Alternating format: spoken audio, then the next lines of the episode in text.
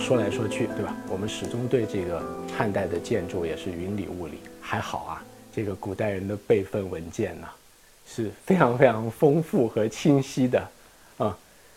居然找到了很多古代墓葬里面画的汉朝建筑的景象。一般画在什么地方上呢？最常见的两种是画像石和画像砖啊。其实其实就是砖构的或者石头构造的墓室，对吧？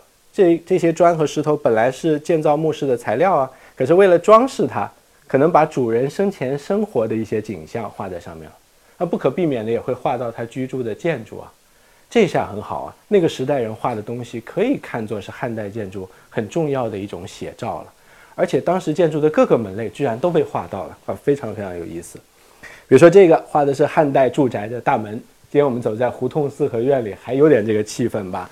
只不过呢，不是砖构的哈，最主要的这个结构是木结构的，所以黑色画的这些都是木结构，有柱子，有横梁，甚至还有斗呢，对不对？斗拱的这个大斗都已经画出来了，然后上面承的这个坡顶之间的这个白色，我推测可能是夯土的墙，呃，也许讲究点，有的用少量的砖，然后也许刷白，也许就是留出夯土的颜色。大家今天如果去日本看法隆寺，大量的这种。木结构的这个墙体的结构，中间是夯土的墙啊，很古老的。然后中间还有一种这种像铁丝网一样的东西，斜杠的这些网，这是这个门上或者墙上开的窗户。当时的一个住宅庭院的这个外墙和大门就栩栩如生表现出来。后面还有柳树，可以想象后面是带院子的住宅，直接能看到汉代建筑的形象。还有画的什么呢？楼阁和廊屋，这个大门进来上头是个阁，然后主人还在上面享乐。两旁边的这个游廊，就像今天四合院的抄手游廊一样，然后里面也坐着很多，可能在宴饮。这张是非常非常著名的一张画像石了，成都出土的，今天摆在国博里面。古代的汉朝的四合院已经出来了，这是一个东西两路，然后南北两进的院落。左边的这一进是主院落，你看大门进来以后，先有一个前院儿。前院里还有一些小动物，是吧？然后有一个过厅啊，这也很像北京四合院的这个过厅。就旁边这两间房子还是可以待人的，中间空出一一一块来，作为一个过厅。然后进来来到了最主要的庭院，主人呢在三面阔三间的这个堂屋里。然后很重要的事情来了，主人席地而坐，看见没有？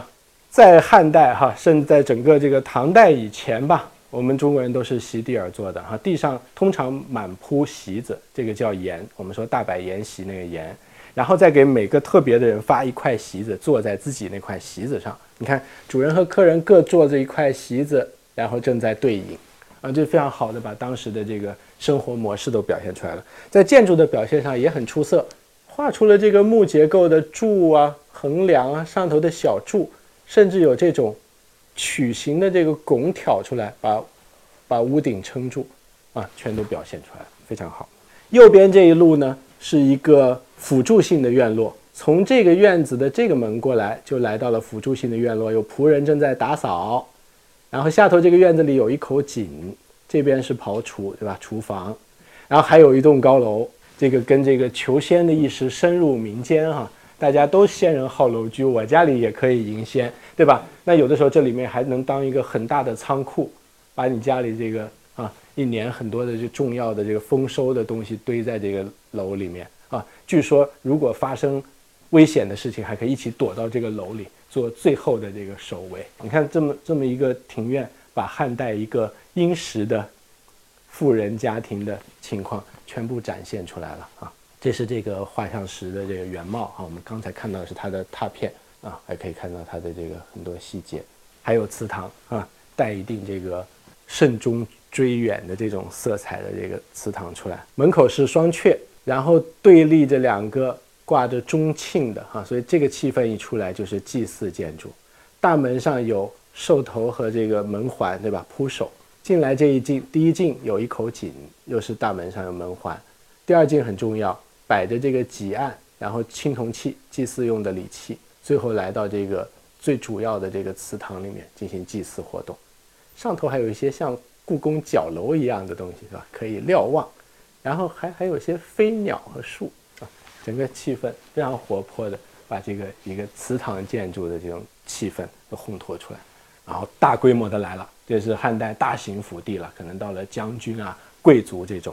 第一件事情还是中轴线上和刚才那个庭院一样，有大门，有主要的庭院，有正堂，然后再往后呢，一个是往纵深方向继续增加这个庭院的数量，一个是往东西两个方向继续拓展。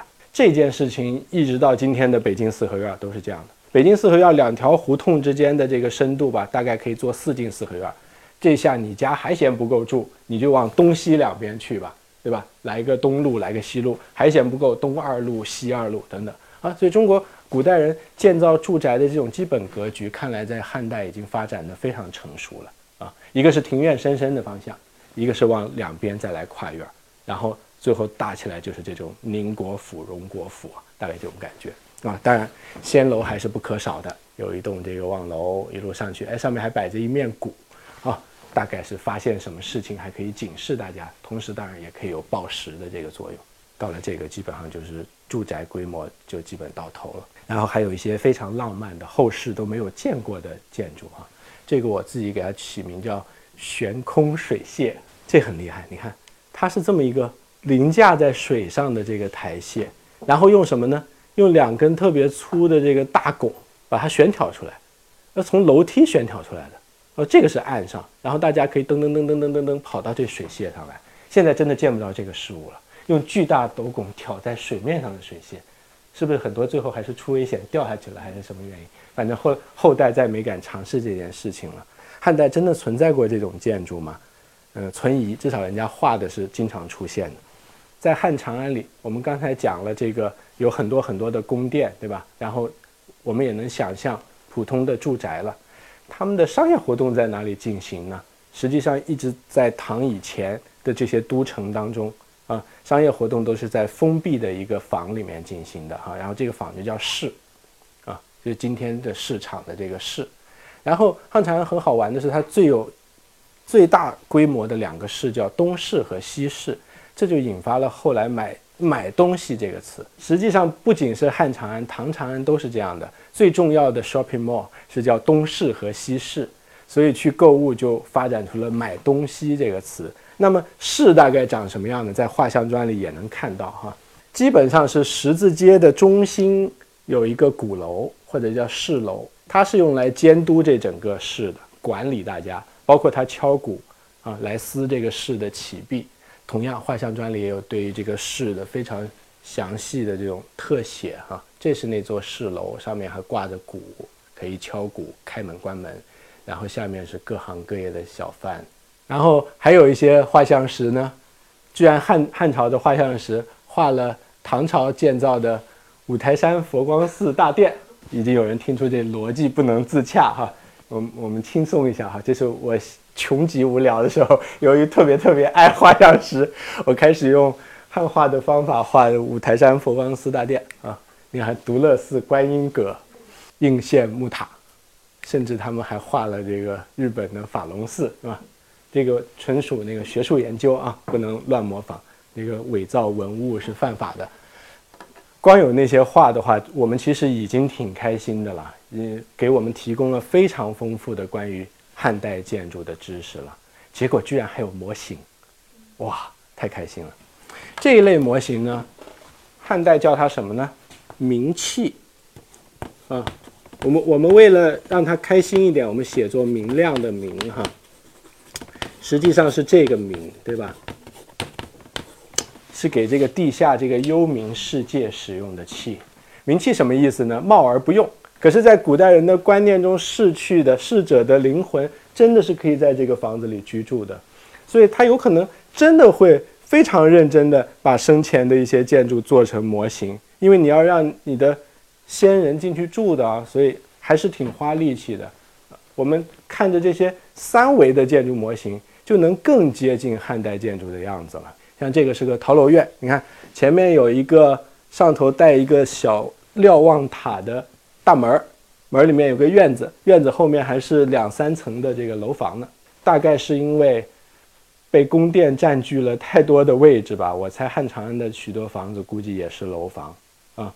那么当然地方上挖出了很多汉代的建筑，也是楼房啊，当然也有这种更大规模一点的屋堡，对吧？侧面有这个侧院，前面有前院，又有用角楼啊、楼阁啊围起来的一个主要的庭院，甚至汉代建筑的很多细节我们都能看到了，它的屋瓦、它的屋顶长什么样子。基本上现在不管是在汉画里面还是在明器里面，我们看到的汉朝古建筑的坡顶是直坡的。这和我们今天看到的中国古建筑的屋顶大相径庭啊！我们现在能看到基本上是凹曲屋面的屋顶，对吧？带曲线的，然后大量的这种望楼的出现，先人好楼居啊。那民间也盖这种三层的楼阁，我们中国楼阁特有的这个部件也出来了哈，就像阳台一样的，我们叫平座。所以每层都是你看有身子、有屋顶、有平座、有身子、有屋顶、有平座、有身子、有屋顶，像把一个个单层的房子摞在一起的这个感觉。这是中国人盖楼阁的逻辑啊，然后很好玩的还有这种百戏楼，同样是刚才那样的楼阁啊。如果让请郭德纲同志在这里演一段的话，哈，这种就被称为百戏楼，大概是在呃戏楼的前身吧，呃，用于这个庭院啊、住宅当中的一种娱乐建筑。然后这个很浪漫，水榭要怎么表现水榭呢？做这个模型的这个匠人想了个办法。把这个楼阁放在一个碗里，对吧？我们可以想，可能出土人家埋下去之前，其实还是装了水的，后来蒸发掉了，对吧？有的为了这个表现的更好，还会在这个碗里放一些鸟啊什么的，对吧？水禽啊什么的，就更像水榭了。最辉煌的楼阁是苍楼，啊，可见觉得死去以后不要挨饿是多么重要的一件事情啊！最最大规模的出土的最宏伟。壮丽的，然后彩画也最美丽的，通常都是苍楼。从这些苍楼上面，已经很清楚的能看到中国古代建筑很重要的部件——斗拱，一层层用来悬挑屋檐的斗拱，包括阳台上的栏杆的图示，拖着这个平座的斗拱，有非常丰富的关于汉代建筑的结构、构造、装饰的内容，都留在这些模型上面。那这是。可能目前为止发掘出来的最宏伟的一个藏楼啊，左边是一个七层高的大楼，右边是一个五层高的大楼，两两者之间还有过街楼相连。很多的历史文献写这个像建章宫和未央宫之间有复道相连，我们其实不太能想象的，现在大概能想象出来了，对吧？连民间的建筑都有高楼之间连以过街桥的，那么皇家建筑只会比它更壮丽。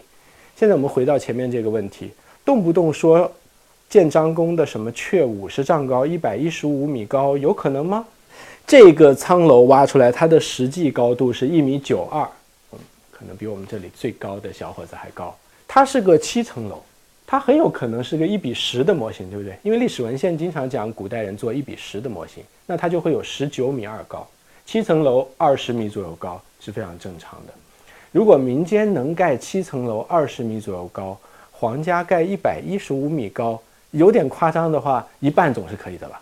盖个五六十米、六七十米应该不在话下。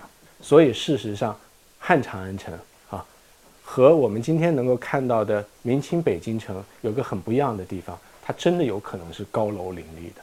在这种汉武帝的神仙思想的影响下，然后当时努过一把劲，盖过很多很多这样的高楼。每层楼都有挑出檐深远的这种直坡的屋顶，然后下头有斗拱、有栏杆等等，啊，大概这些模型是能够提供给我们的关于汉代建筑的最最生动的写照了。将来如果汉武帝茂陵打开了，里面会不会有建章宫的模型呢？会不会有未央宫的模型呢？呃，如果一些皇家的大墓真的被打开，里面也有类似的名器的话，那我们就进一步能了解它最高成就的、最杰出的那些建筑长什么样了。人们不都是说地下看长安吗？地下看西安吗？西安地下那个倒影，还真不知道该有多辉煌啊！然后这个最好玩，这个是经常一个标配哈，叫厕所加猪圈，一条龙服务，楼上是厕所，楼下是猪圈，你看各得其所啊，还有很多小猪在那个吃奶。呃，这这是挖出来的这种住宅里面的这种，呃，陶器的经常的一个标配啊。我们今天的主题，我们讲汉家陵阙，值得好好说一说阙到底是啥，对吧？大家其实会在各种各样的场合见到阙这个字的，比如讲宫阙，然后再比如说《满江红》里面最后说朝天阙，阙到底什么东西呢？说一下，其实也简单，市民里的讲法叫阙在门两旁，中间阙然为道也。其实就是“阙中间缺一块啊，门两边有两个高大的楼冠，然后中间是大门。这个汉画里面有这个凤阙的这个造型哈，两边有两个高大的楼，然后中央是大门。如果你门想做的非常非常大，这两个阙就离得特别特别远，以后木结构也跨不过去了，干脆中央就不要门了，就空着就完了。所以我们看到很多的神道是两个阙，对吧？然后中间就是空的，这就是它的基本的这个造型。然后由于旁边是两个比较高的楼，还可以上去瞭望，所以有瞭望的功能。那由于这个阙经常放在大门外。啊，尤其是宫殿的大门外，所以还增加了很多其他功能，比如说你可以张贴一些布告啊，还可以让大臣经过这个阙的时候低头思过一下，等等，也也衍生出很多功能。那阙经常变成了中国宫殿的代名词。我们说不知天上宫阙，今夕是何年？这是为什么呢？其实你宫殿里面营建了那么多，非令壮丽，无以重威，其实老百姓看不见嘛，对吧？大家在汉长安里面能最多的看到就是你大门外的那个阙，啊，所以阙反过来成了宫的代名词啊。就算今天北京最有名的建筑谁？天安门嘛。那么古代的阙阙长什么样呢？最早的现在能看到的，除了刚才那汉朝的凤阙以外，这是唐代一个太子的墓上面画的三出阙，这种这种叫子母阙，一大带两小，三个墩子，然后上面盖木结构的建筑，在南方，尤其四川。留下了很多汉代的石阙，用石头仿木结构啊。其中最漂亮的一个是在雅安的这个高仪阙，很完整的留下来了。子母阙一大带一小，站在这个阙顶上正在工作的这个背影是梁思成先生啊。然后这个阙画出图来呢，能够很清楚的看到汉代木结构的很多细节，因为它是用石雕仿木结构，所以哎，各种各样的斗拱都能看到，还有这种像像一个手。托起一个东西，这个曲壁拱啊，后世也一直沿用这个双阙的做法哈。比较有名的是这个唐乾陵的双阙，唐高宗和武则天合葬的这个乾陵，开始使用阴山为陵的方法，不再堆土了，累得要死，嗯，砸呀砸呀堆那么高，直接找一大山不就完了吗？对吧？找一个宏伟的大山把墓盖进去，前面的这个大门用双阙的这个造型来实现，过去的木结构建筑当然也都毁了。